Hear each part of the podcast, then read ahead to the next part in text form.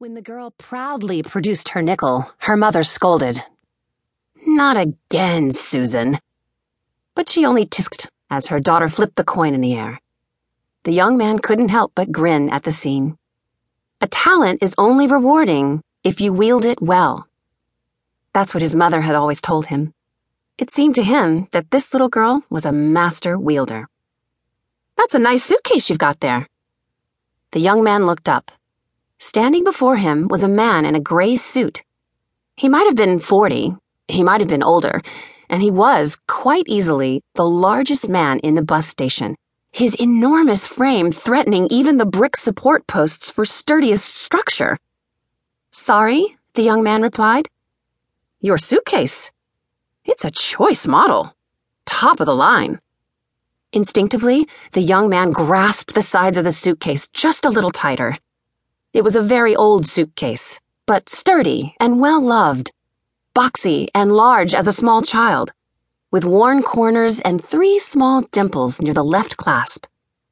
Across the top, a cursive scrawl of silver thread spelled out the brand, St. Anthony's.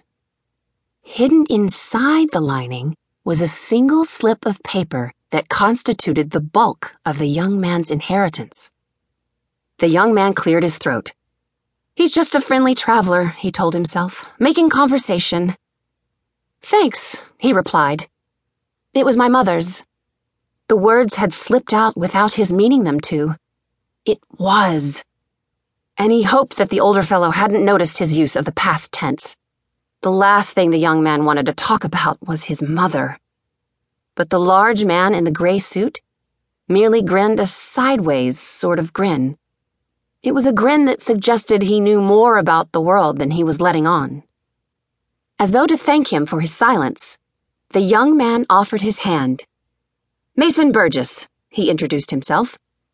"Pleasure to meet you, Mason," the older fellow replied, leaning down to reach Mason's outstretched hand. The man had a surprisingly firm shake. "Mind if I wait with you?" And with the ease of a man a third his size, he plopped down his worn leather duffel and folded his legs underneath him. He did not mention his name. "So," the fellow said to Mason, lifting his hat from his head to wipe his brow, "going north, are you?"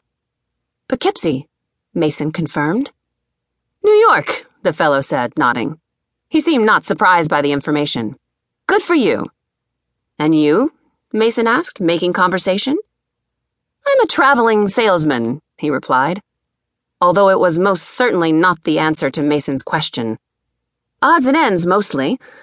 I don't suppose I could interest you in a knot." He opened the right side of his jacket. Inside, where most salesmen might hang watches or whatnots, the old man had pinned dozens and dozens of knots. There were slip knots and top knots and figure eights and 10s more Mason had no name for. Mason squinted. "You certainly are talented," he told the man graciously. "Do you—" He searched for his manners. "Sell many knots, then?" The older fellow dropped shut the side of his jacket. "Heavens no," he said, the last of a guffaw trickling over his words. "These are mostly for entertainment. It's a horribly useless talent, tying knots. Could have been blessed with a talent for finance or medicine.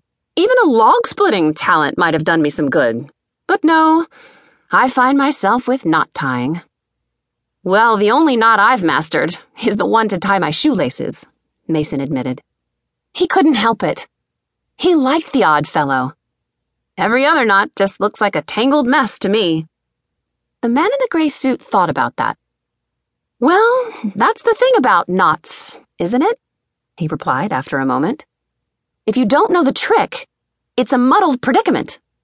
But in fact, each loop of every knot is carefully placed, one end twisting right into the other in a way you might not have expected. I find them rather beautiful, really."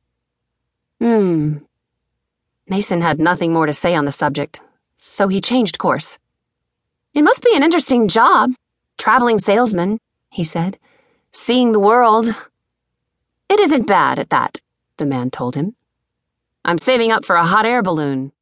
faster travel and the views